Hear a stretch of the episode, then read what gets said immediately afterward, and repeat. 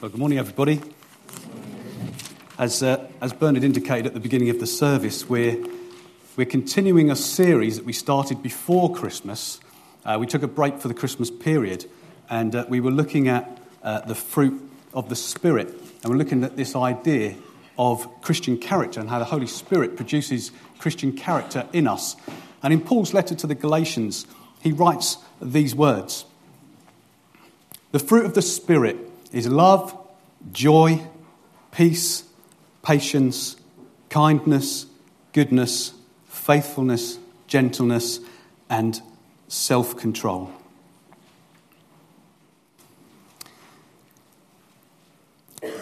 When we give our lives over to Jesus and choose to accept Him and follow Him, we receive the gift of the Holy Spirit. And one of the roles of the Holy Spirit is to transform us to be like Jesus and to take on his character. All of the fruit of the Spirit, all of those nine characteristics, are found in Jesus. And it's God's desire that those characteristics should also be found in our lives too. It's, oh, I think I've gone to. Oh. We need to remind ourselves that this fruit is singular. And what I mean by that is that all nine of those characteristics are to be found within us. It's not a case of pick and mix. It's not a case of, well, I think I can be all right at goodness, or I think I can be all right at love, but actually, I'm not very patient, so I'm going to just discard that one and concentrate on the others. Well, it doesn't, it doesn't work like that. What God wants to produce in us is all nine of those characteristics. In John 15, Jesus says, I am the vine and you are the branches. If you abide in me, you will bear much fruit. And we produce the fruit of the Spirit by being connected to Jesus. If the branch is not connected to the vine, it produces nothing. But connected to Jesus and with his Spirit at work in our lives on a daily basis, that fruit will be produced and grow. I think we can get frustrated sometimes that we're not bearing some of these characteristics. And I'm guessing for maybe for, for many of us, patience can be a, a bit of a struggle sometimes. Well, let me encourage you. You don't plant a tree one day and the next day it produces fully formed fruit. It takes time. Over a period of months and years, it slowly develops and so will these characteristics in us. But we must stay connected to the source. We must have our lives daily transformed by the Holy Spirit, who will produce that fruit in us. So, leading up to, to uh, Advent, as we started this series, we looked at love, joy, peace, patience, kindness, and goodness. And today we are looking at faithfulness. And I asked a number of people for words and phrases that they associated with faithfulness. And these are what some of the things I got back doing what's right and doing it all the time, keeping promises, being reliable, being honest, being committed, trustworthy, doing what you say you are going to do. Now, most of you know uh, what I do for a job. Um, on the 2nd of July 1989, I stood at the Metropolitan Police Training School uh, in Hendon and I had to take an oath. And the oath that I took was this I do solemnly and sincerely declare and affirm that I will well and truly serve the Queen in the office of Constable without favour or affection, malice or ill will and that I will, to the best of my power, cause the peace to be kept and preserved and prevent all offences against people and property, and that while I continue to hold the said office, I will do I will, to the best of my skill and knowledge, discharge all the duties thereof faithfully according to law. That was a promise that I took 29 and a half years ago, and I hope that I've faithfully kept that promise um, over that time. And uh, I hope that for the next six months, till I get to the end of my career, I will faithfully keep that promise as well. You know, sadly, uh, we live in a world of disloyalty and where commitment and faithfulness are not always important to people. Only in the news this week, we've seen the relationship breakdown of the richest man in the world.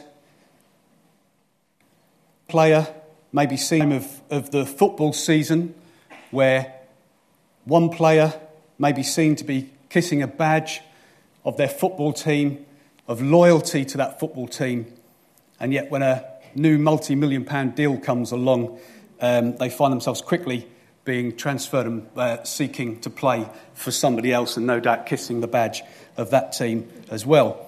This is Brahim Diaz, uh, was playing for Manchester City up till a few weeks ago when Real Madrid came in uh, with a, a, a, nice little offer for him. And uh, he said on joining them, This is the only football club I've ever wanted to play for. That went down really well with his old uh, Manchester City uh, manager, and he said, I only want players who really want to play uh, for this team.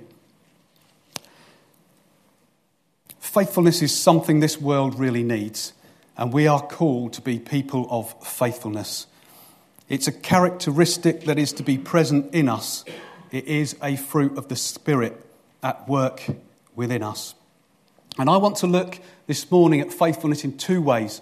I want to look at the fact that God is faithful, and I want to look at God's model of faithfulness, and then I want to look at how we can be faithful in the light of God's faithfulness. If we want to learn about faithfulness, we need to look to the one who is supremely faithful.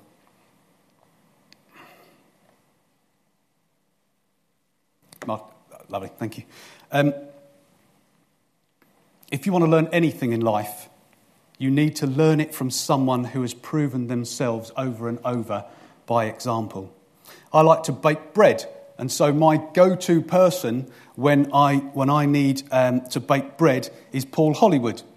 I see him as the expert in the field, and I, and, I, and I look to him. If I've got a question about music, I go to Sal because her knowledge of music is way and above anything mine will ever be. If my computer breaks down at work, I have a very helpful group of people on the end of a phone who will fix it for me. I don't try and fix it myself because I don't know what I'm doing. But within minutes, often my, my, my problem is, is sorted.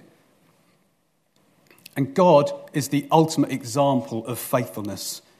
And it is from Him that we will learn what true faithfulness looks like. In the Old Testament, the word faithful or faithfulness is used at least 95 times. And in the New Testament, another 47 times. And it's a recurring theme because um, it is a key attribute of God, one he desires to see replicated in us. God is faithful. His word is true. He cannot lie, and neither can he break a promise. Every covenant he has made, he has kept, and every promise still to be fulfilled will come true. Testimony after testimony of God's faithfulness is found in this book. We've sung about it, we've heard Andy testify to it, and many, many of us have our own stories of God's faithfulness. I've picked out just three verses of God's faithfulness uh, uh, throughout the Bible. Deuteronomy 7 9 says, Know therefore that the Lord your God is God. He is the faithful God, keeping his covenant of love to a thousand generations of those who love him and keep his commands. Psalm 145, verse 13 The Lord is faithful to all his promises. And then 2 Timothy 2:13 Even if we are faithless, he remains faithful, true to his word and his righteous character, for he cannot deny himself. God is faithful, he is unchanging. One of the first accounts of God's faithfulness, faithfulness we come across in the Bible is in the story of Noah. The world is full of wickedness and evil. Man has turned away from God, and God is so grieved that he decides to wipe out mankind with a flood. But there is one, Noah, who is righteous and blameless. And God tells him what he is going to do. But he also tells him to build an ark because his promise to him is that he is going to save him and his family. Noah does what he's told, and God is as good as his word. The flood comes as promised. Noah and his family are saved. And then God makes a covenant with Noah that never again will he flood the earth and destroy it. And he says the sign of the covenant will be the rainbow. And God has been faithful to his word of never destroying the earth again. And the accounts of God's faithfulness keep pouring out of the Bible, one after the other. To Abraham, who was promised he'd be the father of many, uh, many people. To Moses, who God said, You're going to lead my people, Israel, and I am going to be with you. To Joshua, to Elijah, to Gideon, who defeated an army with just 300 men. But surely the greatest act of God's faithfulness has to be that He promised us a Saviour. The world had turned against Him, and God cannot destroy man again because He's promised not to. But instead, He promises and sends a Saviour, Jesus, His own Son. And Jesus is faithful to His mission.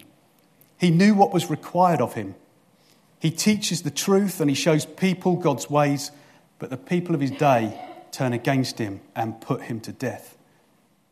But it is through his death that we have life, because Jesus' death brings forgiveness and reconciliation between us and God.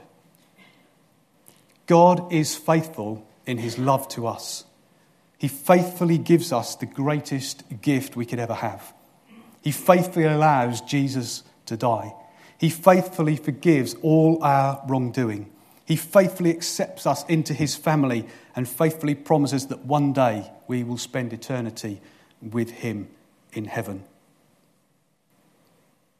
Stop for a moment and think if God was not faithful, where would we be? What hope would we have? God is unchanging. He is true to every promise he makes. God is who he says he is, does what he says he will do, and he always finishes what he starts. This is what God's faithfulness looks like. And when we receive the Holy Spirit, we have a seed within us of all that God is. And it is His desire that that seed should grow and bear fruit, that we might imitate His faithfulness.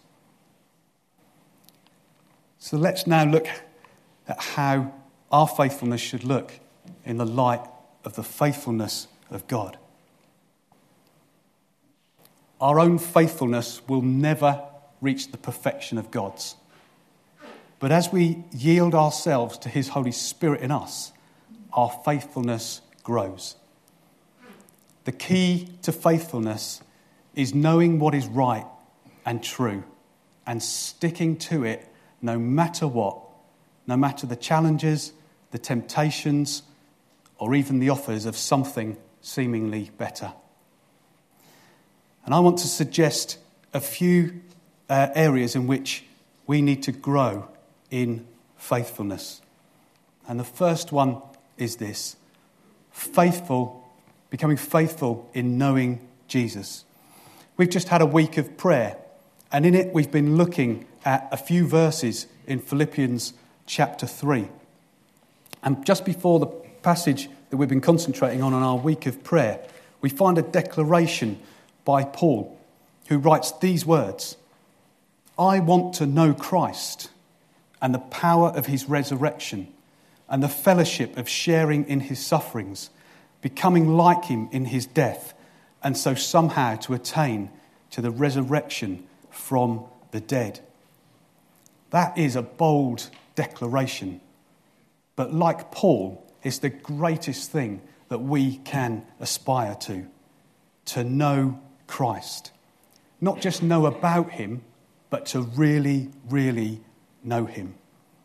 And it's something we need to set our hearts to faithfully.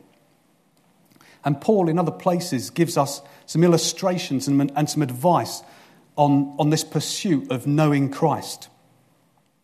In Philippians 2, just a few verses earlier, he tells the Philippian church to work out your salvation. And the imagery here of working out your salvation is one that comes from working in a gold mine. And the gold mine is, is, is full of, of, of treasure. And there's so much to be got out of it. And our salvation is full of treasure, and so much of it is undiscovered uh, within us so far. And we mustn't just sit comfortably, but rather we must faithfully dig away so that we can know Christ and all that he has for us. In 1 Corinthians, Paul talks about uh, being in a race. And he says, In a race, all the runners run, but only one gets the prize. Run to get the prize. Michael Johnson, uh, a multi uh, gold medalist in uh, the Olympics and in, in world athletics, he, uh, quoted, he, he came up out with this quote, which I read just yesterday. He said, They don't give you gold medals for beating somebody, they give you gold medals for beating everybody. It's really important here to note that when Paul has this image of a race and being the, you know, being the one who runs to get the prize, it doesn't mean we're in competition with each other as to who can get to know Jesus best. Rather, that we need to have an attitude that faithfully pursues knowing Him with everything that we are.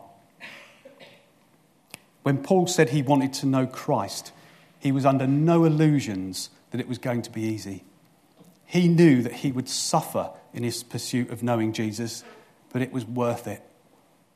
Paul was faithful in his desire to know Jesus, and we should be too. But we have to be aware that difficulties and struggles and sufferings will come our way. And that's where our faithfulness faces a test, and where we need to look to God's example and be uncompromising and finish what has been started. We must remember that the fruit of faithfulness grows in us as we are connected to the life giving source of the Holy Spirit. It is not in our strength that our faithfulness grows. However, in order to stay connected to the source, we need to be faithful in God's word. And that is the second thing I want to have a look at this morning. If we're serious in our faithfulness of knowing Jesus Christ, then one of the ways that happens is being faithful in God's word. Psalm 1 is um, a short psalm, just, just six verses, and it's, a, it's split directly in two. And it's a psalm of faithlessness and, and of faithfulness. And the first three verses uh, give us a, a, a great indication of what it means to be faithful. Blessed is the man who does not walk in the counsel of the wicked, or stand in the way of sinners, or sit in the seat of mockers. But his delight is in the law of the Lord, and on his law he meditates day and night. He is like a tree planted by streams of water, which yields its fruit in season, and whose leaf does, uh, and whose leaf does not wither. Whatever he does prospers. We know God by reading and meditating on his word, by thinking about it, by letting it take root in us. And as it does so, it changes us and shapes our character into that of Jesus.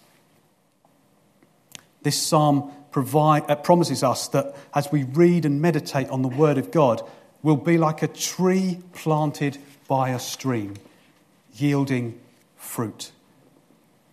Faithfulness in reading God's Word can be a challenge and also something we make, we can, and also something we make excuses not to do, but it is so rewarding.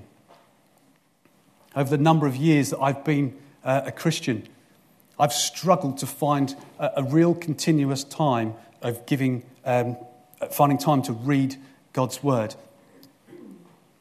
Uh, I, can, I can make excuses. I can blame it on shift work. I can blame it on all sorts of things of not being able to find uh, a regular time. And a couple of years ago, I decided that enough was enough. I found time to do everything else that I wanted to do. And first thing in the morning, I'd often get up. You'll find me at half past six down at the gym. And, uh, and, and that's where my day often started. And I decided that something had to change because I had such a desire to know Jesus more. And I knew that, that to, to know Jesus more, I needed to get into his word more. So I made a pact with myself and I promised God that I wouldn't leave my house in the morning until I had spent time with him. And what that meant was I had to get up another half an hour earlier than I was already getting up. So, uh, much to Sal's annoyance, my alarm now goes off at quarter to five every morning so that I can spend time with God. And I don't always still get it right. There are still times when I, when I miss it. But actually, when I miss it, I really miss it. And I can't tell you how much it's been a blessing to me, how much it's transformed my life. And I urge you, if you aren't already, get faithful in the Word of God. You won't be disappointed. The next thing I want to talk about is being faithful in prayer. Because closely linked to being faithful in God's word is being faithful in prayer. We've just had a week of prayer and it's been, been a huge blessing. And it's something that should be a springboard, a catalyst for us to pray all the more, even more so as a church together. However, much like reading God's word, we can often find reasons or challenges not to pray. And I got thinking about Daniel in the Old Testament. He was a faithful man of prayer. But because of his faithfulness in prayer, he, got, um, he was threatened with being thrown to the lions if he, didn't, if he didn't stop praying and if he didn't bow down to the king of the day. But Daniel is faithful to God and continues to pray all the same. Sure enough, he gets his comeuppance and is thrown to the lions. But God is faithful and Daniel is unharmed. If Daniel could be faithful in praying when faced with such a challenge, there shouldn't be anything that stops you and I. One of the things I think that sometimes gets in the way of us being faithful in prayer is we, we don't feel like we're getting the answers that we're praying for, and it's easy uh, to give up. Around about 15 years ago, um, Sally and me were at Spring Harvest, and, and a woman was, um, was, was speaking uh, on, on a similar type of subject. And uh, all of a sudden, she produced a, um, a hammer and a bottle and, uh, uh, up on the stage. And she said, um, I went to the dentist, she said, one day because I'd broken a tooth. She said, and I didn't understand why I'd broken this too. She said, I was only chewing on the tiniest piece of bread. And um, she said to the dentist, I don't understand. I was chewing on this tiny piece of bread and suddenly my tooth broke. And the dentist said to her, he said, You have suffered something called invisible impact. And she said, Can you tell me more? And she said, Do you know what? She said, Over all the times that we eat, our teeth are suffering something called invisible impact. There's the tiniest little bit of impact against our teeth every time we eat something, apparently. And, um, she, and she said, and then at one point, she said, something so small can have quite a big impact and break your tooth. And then she stood on the stage with this hammer and this bottle and she started doing this. Every time you pray, your prayers have an invisible impact. And she stood there for ages just talking about the effect of our prayers and how they have an invisible impact. And she said, sometimes we're we're tempted to give up. She said, But you need to keep praying. She said, Because you, when you pray, it has an invisible impact. Keep on praying. Keep on praying for that unsaved person in your family. Keep on praying for that medical condition for healing because you're having an invisible impact as you pray. And she kept going and she kept going. And he said, and one day there's going to be breakthrough just when you're not expecting it.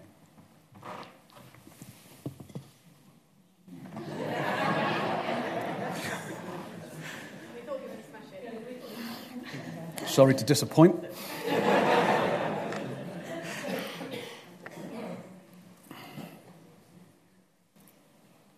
I found that illustration really, really helpful for me.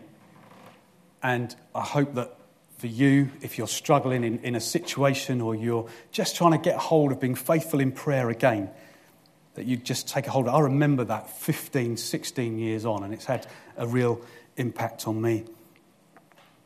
The outworking of faithfulness in prayer and in God's word will lead to a deeper level of faithfulness in knowing Jesus. And the result of knowing Jesus more deeply will be a desire to make him known to others. And isn't that our church motto? To know Jesus and to make him known. And so finally, I just want to talk about faithfulness in relationships. It's about that making known. The characteristic of faithfulness, I think, is an incredible witness to those we encounter every day, whether it be to our friends, our work colleagues, or our family. The fruit of faithfulness, along with all of the other fruit of the Spirit traits, uh, sorry, along with all of the other fruits of the Spirit, rub off on others and can draw people to Jesus when we're on time for work, when we're faithful in our work, and when we don't slip off early, it gets noticed.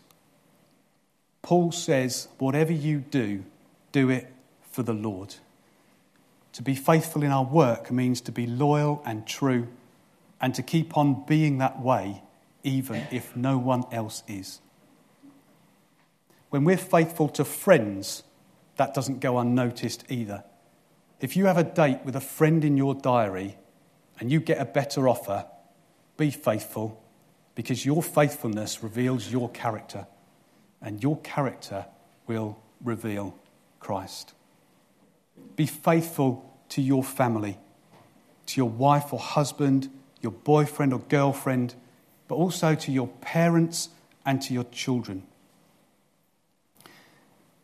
I remember when the children, our two were, were much younger, and I used to use this phrase all the time. They'd ask me something, they'd say, Dad, and my answer would be, in a minute.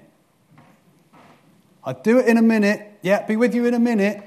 And I remember one day that I, I can't remember if it was Annie or Oliver had been calling me and asking me to come and do something. I said, Yeah, in a minute, just washing up. And then got another call. Dad, are you ready yet? No, in a minute, just washing the car. And, and this, this went on in a minute, in a minute, in a minute. And then at some point, I must have gone up to him and said, Right, I'm ready now. He went, I don't need you now. And it, it kind of really impacted me. And I thought, you know, I haven't been faithful in doing what I said I was going to do. My in a minute should have been in a minute. I should have left what I was going to do, or been honest and said five minutes, but I should have been, on, been faithful to what I was saying to them.